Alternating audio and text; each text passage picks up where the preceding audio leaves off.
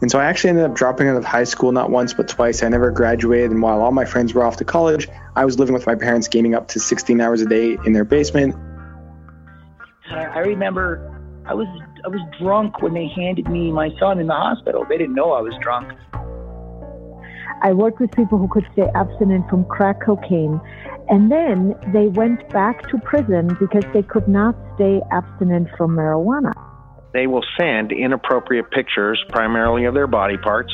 Our teens will send back their naked pictures or partially naked pictures. I had overdosed in eighth grade. I think that was shortly after I was suspended.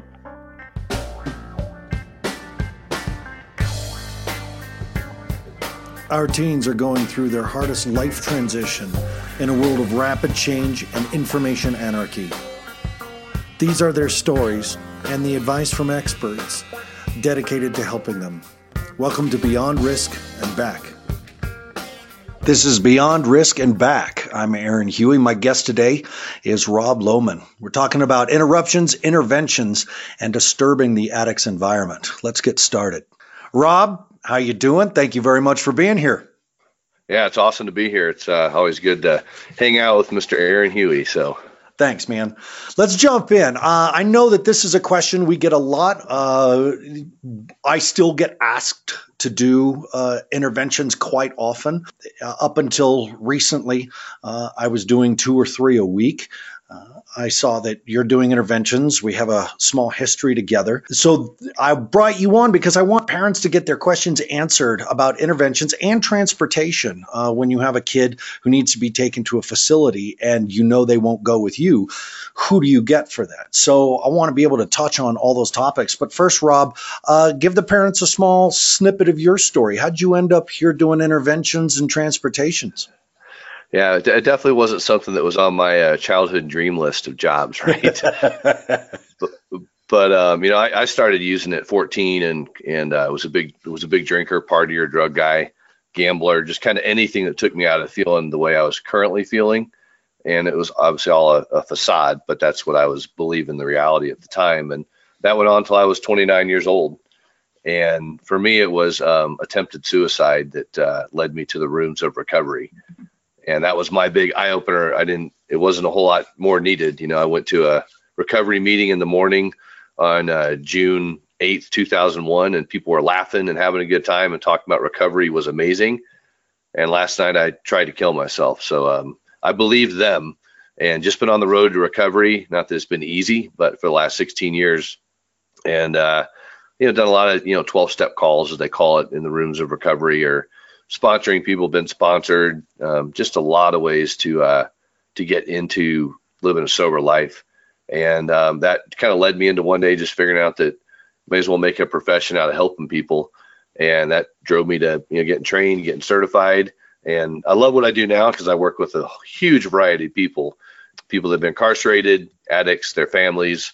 It's all it's a family disease, right? So uh, pretty much work with a huge range from you know, young kids to you know people are in their 80s so it just uh, addiction does not discriminate so here you are on the flip side, finding as many ways to help families.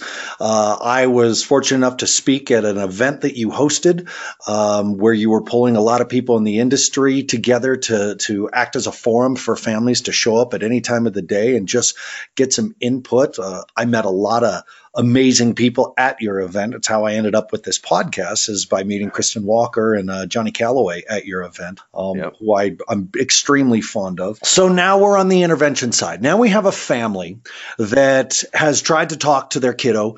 The kiddo's in complete denial and they've seen the TV shows. They've seen these intervention TV shows. They've seen the the movies where everybody's sitting down in a circle reading letters they wrote, and there's some um, you know uh, hyper calm uh, person in the room who's able to maintain control, and everybody's crying and stuff like that. Is that what these interventions are? Let's. What is an intervention? How do you see an intervention? Do you see it differently, or is it like what the parents are seeing in the movies? Is that what they're going to get? You know, it's. I, I would say it can be similar to what you see on TV. Uh, the bottom line with you, when you watch TV is that there's cameras. They know they're a part of something, so it's not you know as as simple and easy as that. But I mean, you, you get parents that when they reach out to me, they're calling me because they're in a desperate situation. You know, their loved one, their child is going going down this path, and they have no idea how to stop it. And so they reach out and they try to find someone that says, "Hey, can you help at least navigate this process, or give me some guidance, or or do the full blown intervention from start to finish and get my kid to treatment?" So I mean, there's a huge variety in it in so many different ways that I've sat down with people from the whole family to you know 10 people which is way too many for an intervention to just meeting mom at a breakfast shop with their son there and having a conversation with them there just wherever you can find them because they're out and about doing something somewhere. So it, it i'd say there's no one way to do an intervention because you're dealing with dysfunction. And it's trying to reel people in and give them the tools to say here's how we're going to go with this plan. And we might start out with plan a and we may go all the way down to plan you know f in the process, but we have to be able to call audibles, be adjustable, and just trust the professional. Trust me in the process. What do you mean by call audibles? Explain that to to families. So we have Plan A, which is we're going to try to get you know little Johnny to come to the intervention, and and he's hopefully going to show up, but he doesn't. He goes AWOL. He's gone. He's out with his friends. He didn't come home last night. You know, nothing happened. So we have to figure out how do we adjust the plan because intervention in my mind is a process. Right. How do we now adjust the plan because he didn't show up or they ran out the front door? And so when I talk about audibles, it's like we have to be able to adjust the plan according to what's happening in the moment. So I feel like there's there's it seems like there's there's two kinds of interventions. There's the surprise intervention, which I've been a part of, and there's the invitational intervention, which I've been a part of, where, like you said, you invite Johnny to breakfast with mom. Mom says, "Hey, we're going to go meet this guy. He's going to talk about some of the ideas that we're having as a family as we work our way through the struggle." Johnny says yes or Johnny says no, but it's no. I don't see too much of a difference between that and the interruption version or the surprise version where so and so walks in the door thinking they're going to Disneyland and surprise the whole family's there with uh, letters and there's a lot of tears and everybody's really uncomfortable and they say what's going on? Yeah. and uh, somebody that they don't know says hey my name is you know Billy the therapist. Uh, I'd like you to have a seat. And uh, it begins. Um, which you, so you're saying you can do both you can do either. Do you see one being more effective than the other? Oh, well, that's that's a great question. You know, the there's always I always say that the let's let's say the the the troubled teen or the addict, whomever we're dealing with at the time, you know, they're always like upset to see me in the beginning. of course And I was I always tell them I was like, hey, look, I know you're probably pissed. You're not excited to see me. You don't even know who I am right now. But let me just explain a little bit about why I'm here, why your family's kind of brought me together. And you know, people hate me in the beginning, but if you if you listen to what's going on, just have an open mind to options to get help get you on the right track, then people typically really like me in the end. there 'Cause I do a, I do a lot of coaching with people too. So Yeah, there's a there's an image of what rehab looks like. Bunch of people in hospital gowns walking down hallways, and you know, or sitting in old chairs, smoke-filled rooms, talking about their problems and stuff. Some people not talking. And I think one of the one of the benefits that I have when I do interventions is that uh, the families are in my facility, and my facility doesn't look or feel like that at all. It's a very comfortable environment. Lot of kids running around. They're having fun. They're talking with each other. Uh, it looks more like a hotel uh, lobby than it does a hospital. And the rooms look like dorm rooms. The kids have it all decorated with their pictures and stuff like that. So I get that added bonus. When the kid starts asking questions, are there any questions that you're afraid of or that you navigate carefully when they say, Well, where am I going? Because I assume you come to the intervention with some ideas that you've already worked out with the family.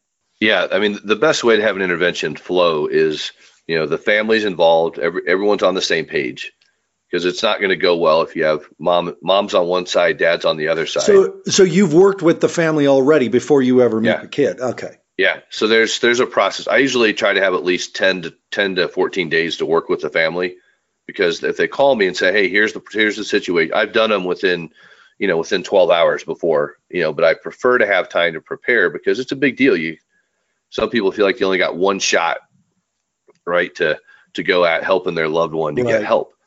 You know, so it would be like, okay, let's see who who are the ones that care most about your son or your daughter. Let's just let's say we're talking about teens here, Mhm. your son or your daughter, and who would those people be? We talk about who are their friends, what do they do? You get a real huge history from each individual.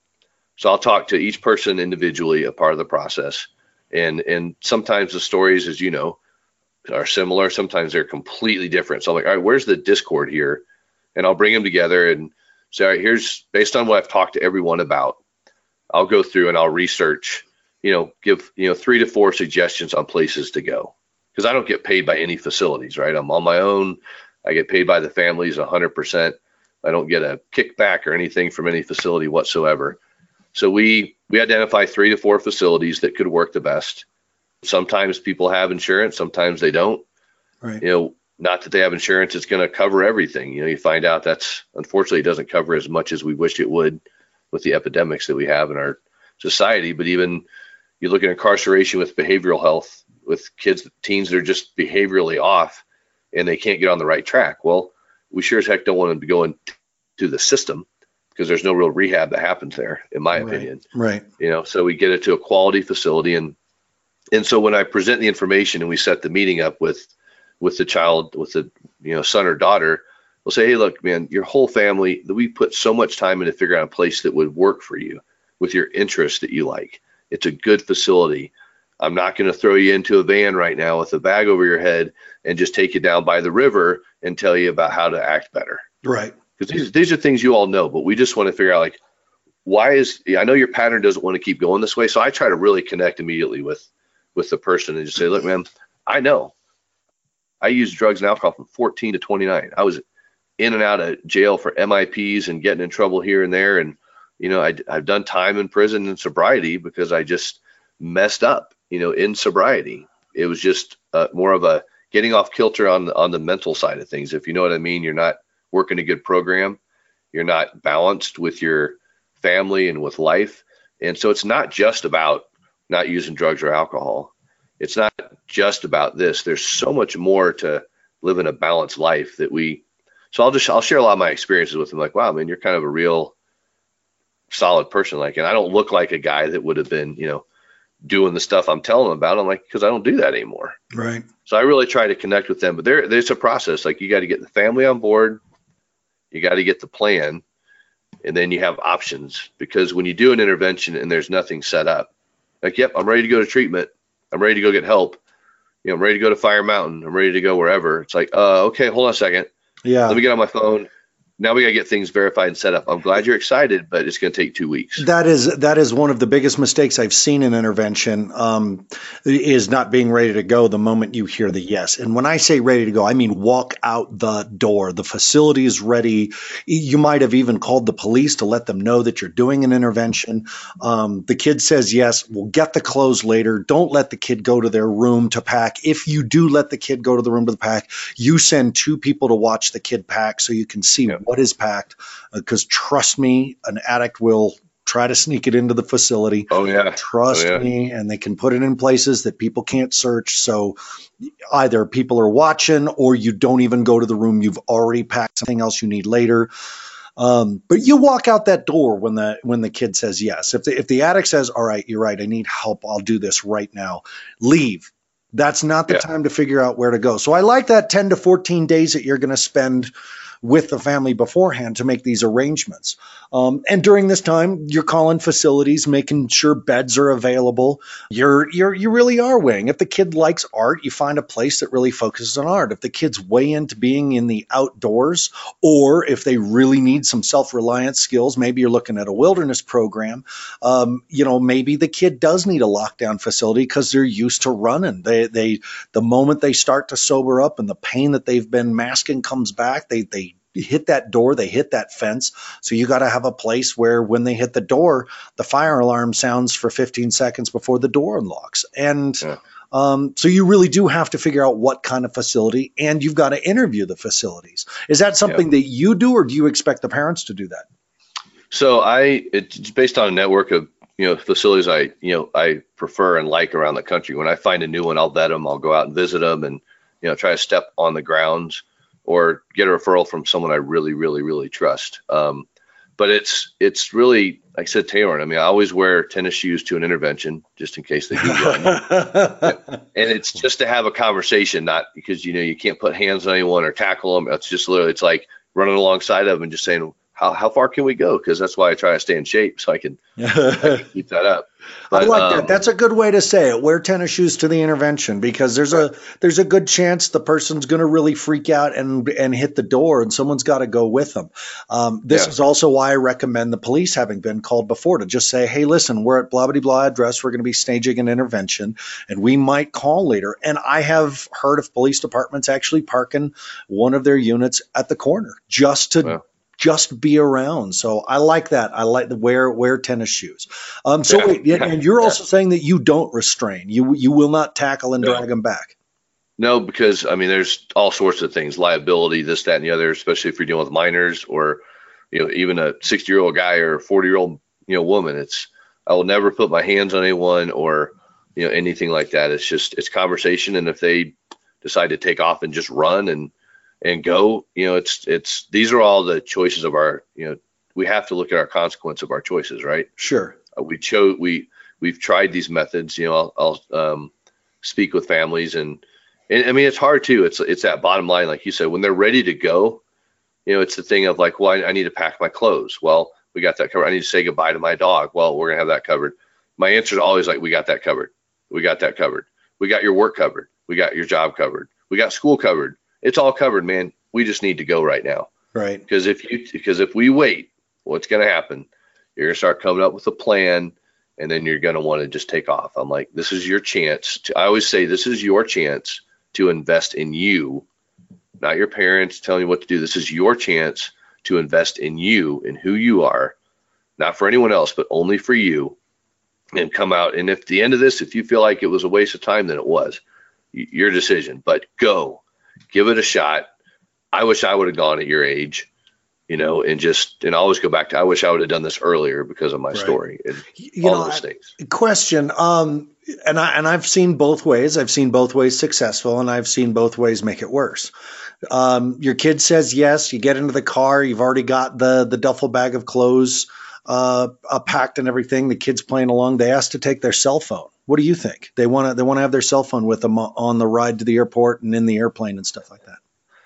Yeah. So the one thing, like when I do trans, when I transport, like transport for me is I, you know, take my client to the airport or to wherever, and I'll transport them because we get a chance to talk and bond, Sure, of course. you know. And so I'll I'll just have the conversation like, hey, just you know, not being nosy, but just since we're on our way, like, you know, what who you texting? Like, is it really urgent right now? Why don't you wait till we get to the airport?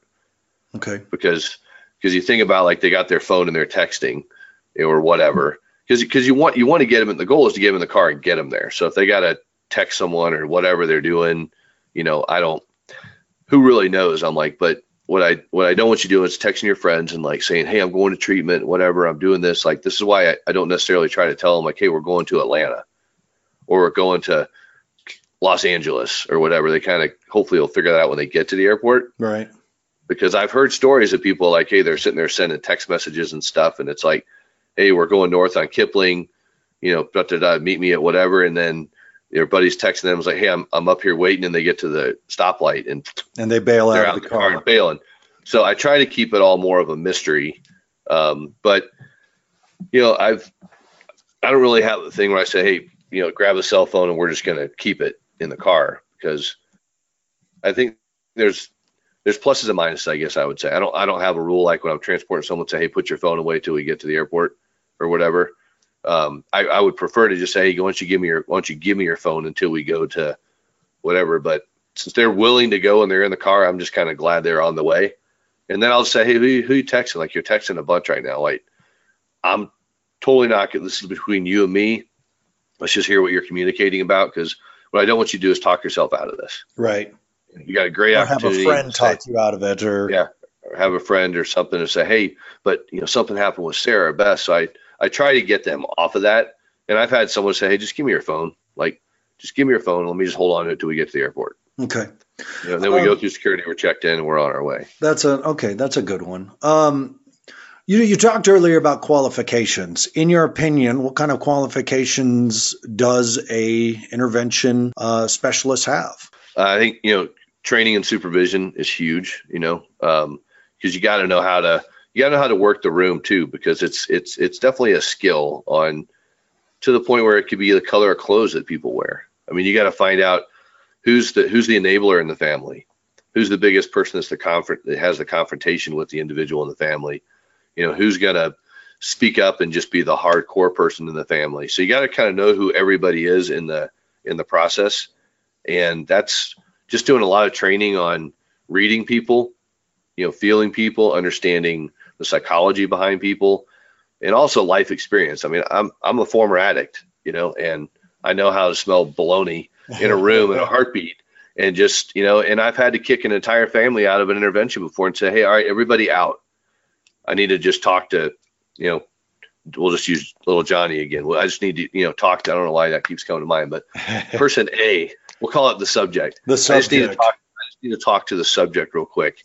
And, you know, and I'll just say, hey, all right, man, let's just talk real because obviously there's a lot of tension here, which is why we're in this spot. So what do you want? And I've had grown men and young young people just break down and just say, I'm just tired. I'm just exhausted about this, but I don't want them to have the upper hand. I'm like, all right, well, this is your chance to take the upper hand. Just say, you know what? I ain't doing this for you guys. I'm doing it for me. Right.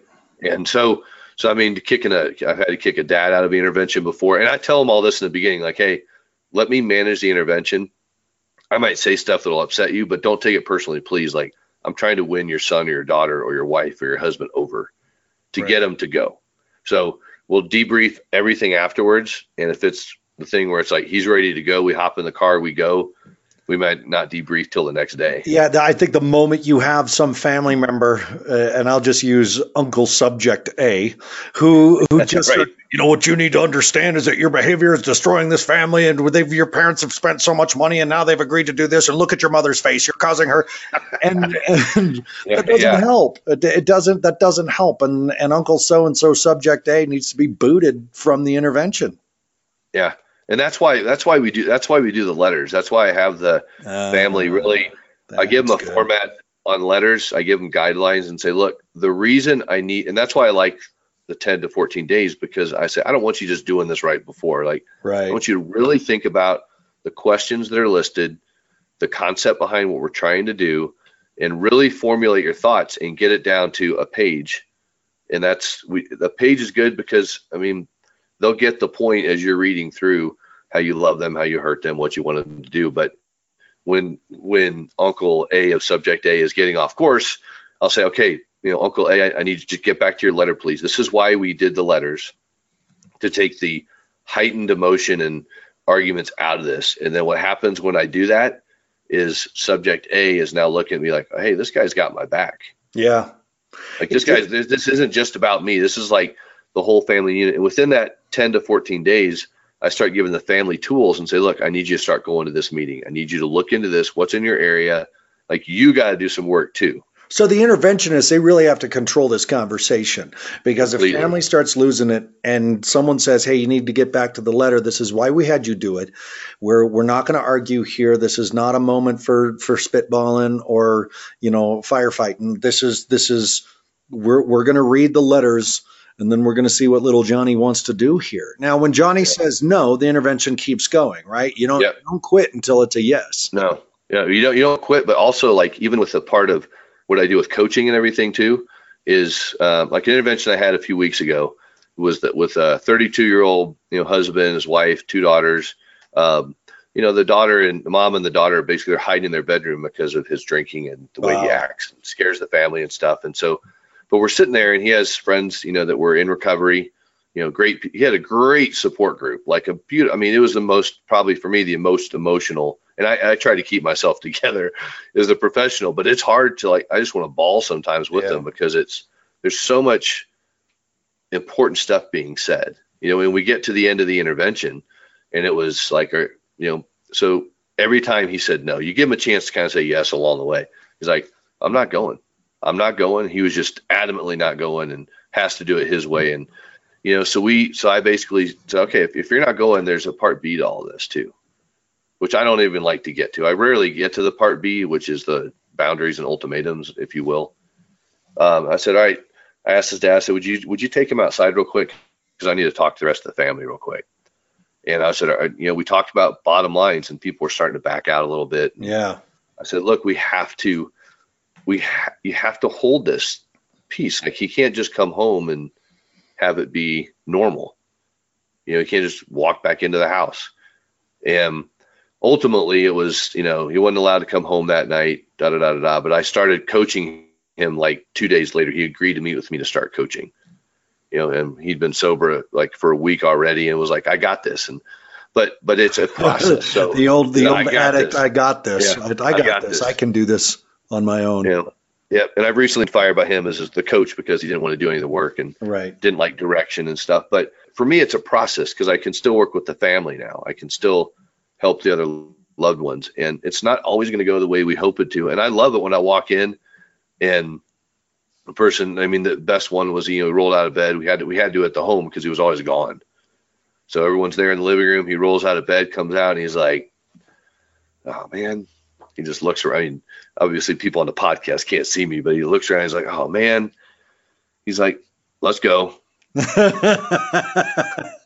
Let had get my those too. I've had Yeah, those. Let me get my shoes. I- And yeah. we were on and off. Yeah, the kid comes into the facility with the parents, and I sit down with them and I say, "Are you okay? How you doing?" They're like, "This is not what I thought it would be." And I'm like, "Oh yeah, what'd you think it'd be?"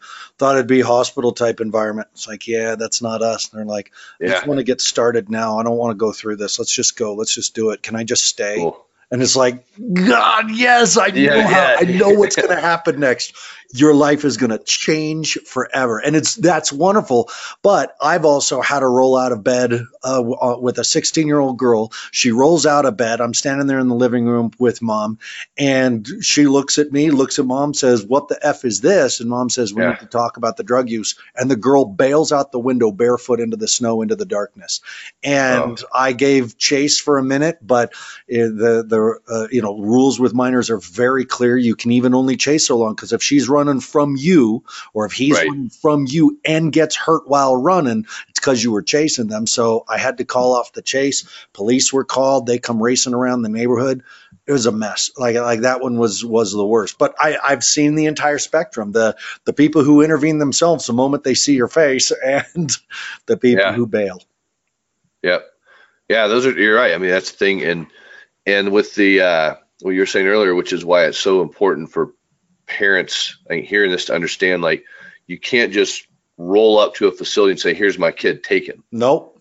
You know, they have to pre, even after intervention, they have to call the facility and get pre you know qualified, even though they've done most of the work already. But they have to talk to the subject and say, "Hey, we're you know we need to screen you to make sure." And and I've had people say, "Look, your his use isn't it's not bad enough for us." I'm like, "Listen," and so we go through that, and it's like, of course, they're not going to share all of their use or course. all of their behavioral issues. Um, but it's it's important for parents to know you can't just roll up to a local treatment center and say, "Here's my son or my husband or wife or whatever. Take care of them, please." Yeah, it doesn't Like, well, work hey, that we- We don't have a bed for two weeks. We need to do a professional screening. What's your insurance? Oh, if you have this verification of benefits, Yeah. the VOB, a lot of stuff has to happen before you get in. This 10 to 14 days that you're talking about, Rob, is a big deal. Yeah, yeah, it's key, and, and again, that's the just the training, and I'm, you know, and, and I love it when I meet. I love it when because I'm totally open to like help other interventionists and like be a sounding board for them that are like maybe getting started in their career or whatever it is, because they need that expertise, they need that help, Right. and when I meet when I meet other people and they're like, I'll never help anyone or give any advice to anyone because it's competition or whatever. I'm like, look, dude, there are a gabillion addicts out there, a gabillion kids that need help, that have behavioral issues, and they all need some a little hand holding and a little guidance. And so, you know, guys, what you do and I do, it's like we're never ever going to go out of business because unfortunately, addiction and behavioral issues are never ever going away. Yeah, I, I tell people that the, the moment I'm not needed means I succeeded because that, you know, the, it, the moment there's not adolescents who need recovery, who need a facility mi- like mine, means we won, that we finally beat it. And that's Yeah. not coming anytime soon. In fact, it's getting worse, not better. The opioid epidemic is off the chart.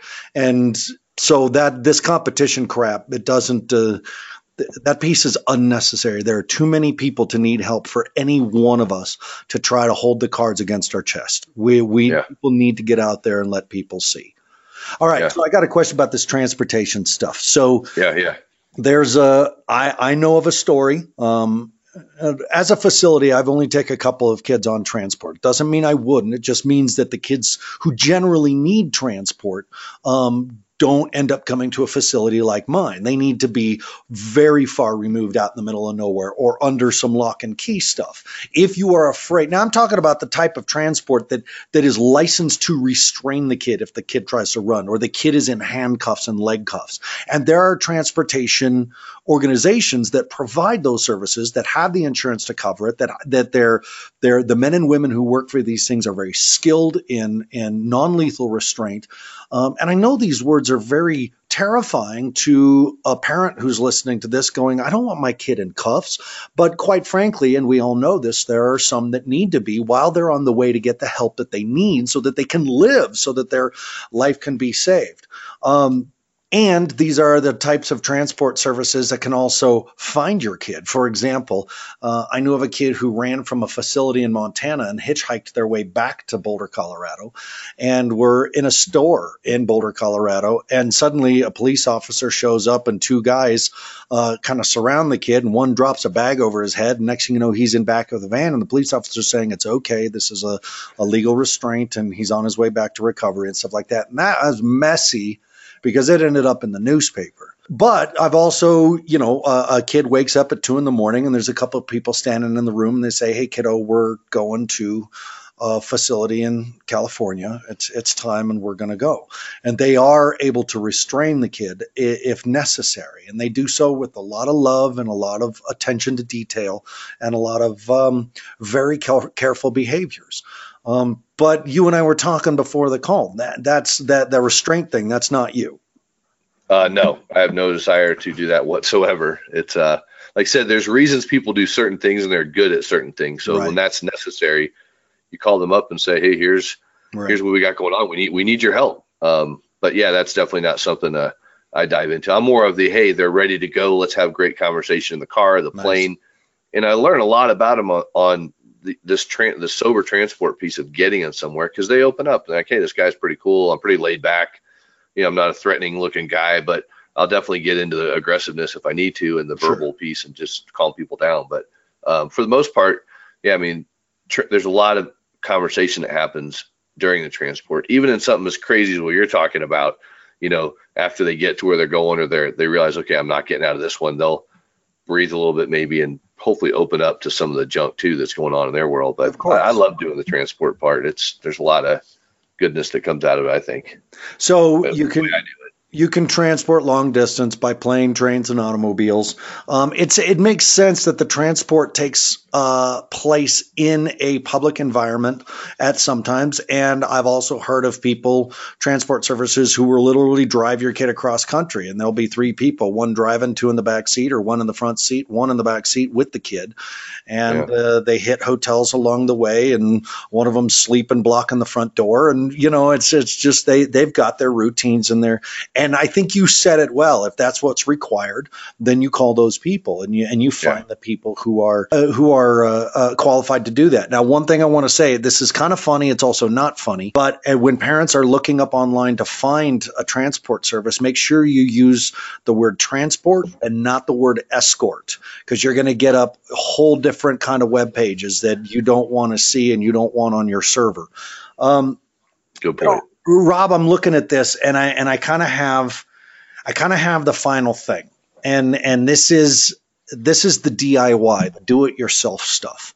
Um, because I've known parents who've done it themselves by Googling, uh, uh, you know, doing an intervention at home and stuff like that. Um, the first thing I want to say is that there's a reason to bring an expert in.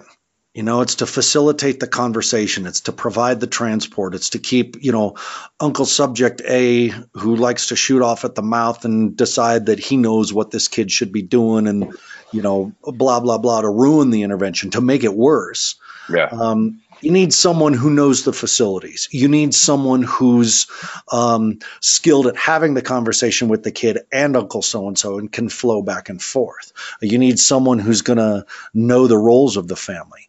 And you need someone who's not a family member to um, be able to see everybody's BS, to really be able to hold everybody accountable, and who's not going to get caught up in the addict story. Because I tell you, there is no greater salesman on this planet than an addict. They can, Oh, yeah. they will take the shirt off your back and sell it for crack, and it, you will feel sorry enough for them that you'll give them your next shirt too. And that's the way it goes. So you need someone who's not caught up in the story, who's heard the story a thousand times, and um, there are families that might need to facilitate this on their own. Uh, because they can't afford this type of stuff, because of timing, because of emergency, for whatever reason. So they go online, they start Googling it. And you, throughout your conversation, I've been writing some of your your points of intervention that I want to bring up as kind of the things that you need to consider when you're considering hiring or doing one on your own. Uh, the Mhm. first thing is my favorite thing you said is the 10 to 14 days and using that time to figure out the kid, figure out the facility, and to get to know the family and to get to know the family's roles. To know that if you're going to invite Uncle so and so, that he might shoot off at the mouth. Yeah. Um, you're, we're talking about uh, inviting family members that care the most. You need to have three or four facilities uh, in mind so that uh, depending on the person's reaction, um, you need to wear tennis shoes. I, that that one's going to be a mantra for mine for a while, Rob. I like that. Wear tennis shoes to the intervention. You let them have their phone at the airport. If you're going to decide to give them their phone, they can have it at the airport. Um, have the families write letters about well, what they love about the person, what's been really hard to deal with, and how uh, their actions have affected, the, you know, the person reading the letter or the whole family. Because you have to have controlled conversation. And then you talked about having part B, and you just alluded to it, but I want you to talk more about it as we wrap this phone call up. The boundaries, the bottom line, and the ultimatums. If they just flat out say no. Yeah, and those there's such a wide range to the to the part B, and you know families in the situation don't like to hear about boundaries Yeah. because they don't they don't want to see their part in it at all. Oh, addicts just- hate boundaries. A- addicts hate yeah. boundaries, and family members hate boundaries with addicts. And boundaries Yeah. is such a key component to unlock the door of understanding addiction. Yeah, yeah, and working with the family sometimes is a lot harder than working with the addict um, or the subject too, because there's there's so much codependency that goes on that if if subject gets better, then there's nothing to control. Right. You know, so so in the process of that, when we talk about boundaries, I mean, again, there's such a wide range depending on if you know young children are involved or what the situations are, or what their careers are, whatever it is. To you know, if they're a pilot or whatever, and they're using, there's a lot of repercussions that can come from that. But that's why there's professional programs that can help pilots or doctors or professionals get back on track.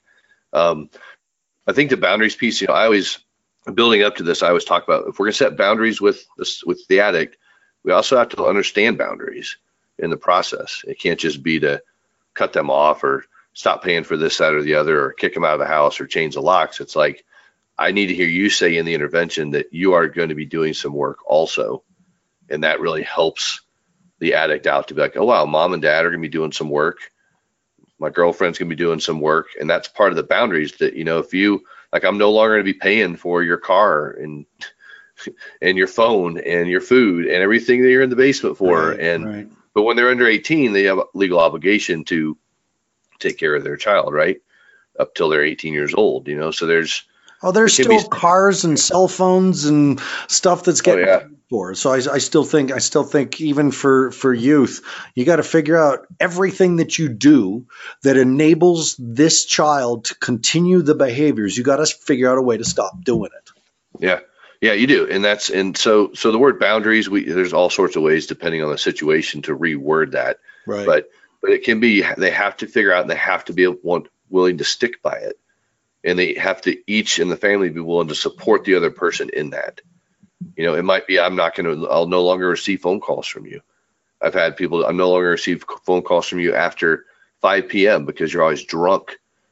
You know, after five, you can call me during the day because you're sober you know and so it's trying to figure out like what because it's it's hard to cut a family member off or to stop the cycle just at the day of an intervention because they have no help they've had no counseling they've had no coaching they don't know how to do they don't know how to not pay for their kid's phone because they've done it for so long But what if he dies? And I, and these, again, they're all suggestions. I will never say you have to do this because what if I say, well, your, one of your boundaries is, you know, Aaron, you have to cut your, you have, you have to quit paying for your son's cell phone. Okay. And then something happens where he didn't have a cell phone and he died or something was really bad. And they come back and say, well, you told us to cut the cell phone Sure, off. of course. And now my son's dead because you told me to do that. I'll say, you know, these are all suggestions, but we have to figure out what they are and you have to be willing to hold up to them if we get to point B. Like you can't back down. Like if you did, you just wasted paying me money to do this, or you've wasted your efforts in the process. But there's, I mean, there's a lot of material online like how to do an intervention, Yes. you know, how to write letters for an intervention, you know, and you figure if you're if you're going to put your own time in as a family to do that, you have to figure out time to value. You know, it's like you could spend 100 hours researching facilities, but every facility is going to tell you they're awesome, they're amazing, they could take your kid. Most of them, if they're good ones, they'll say, you know what, I don't think he's the right fit.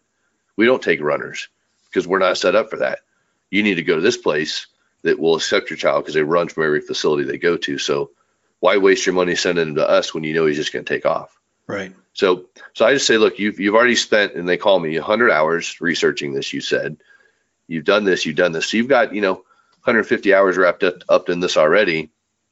When literally we could have gotten that wrapped up to help me guide you and make your life easier. But fam- families can do it on their own. It's just they miss the buffer, which is me. They miss the neutral guy that, like you said, sees the whole picture, not caught up in the emotions and the hurt and the pain that's caused in the process.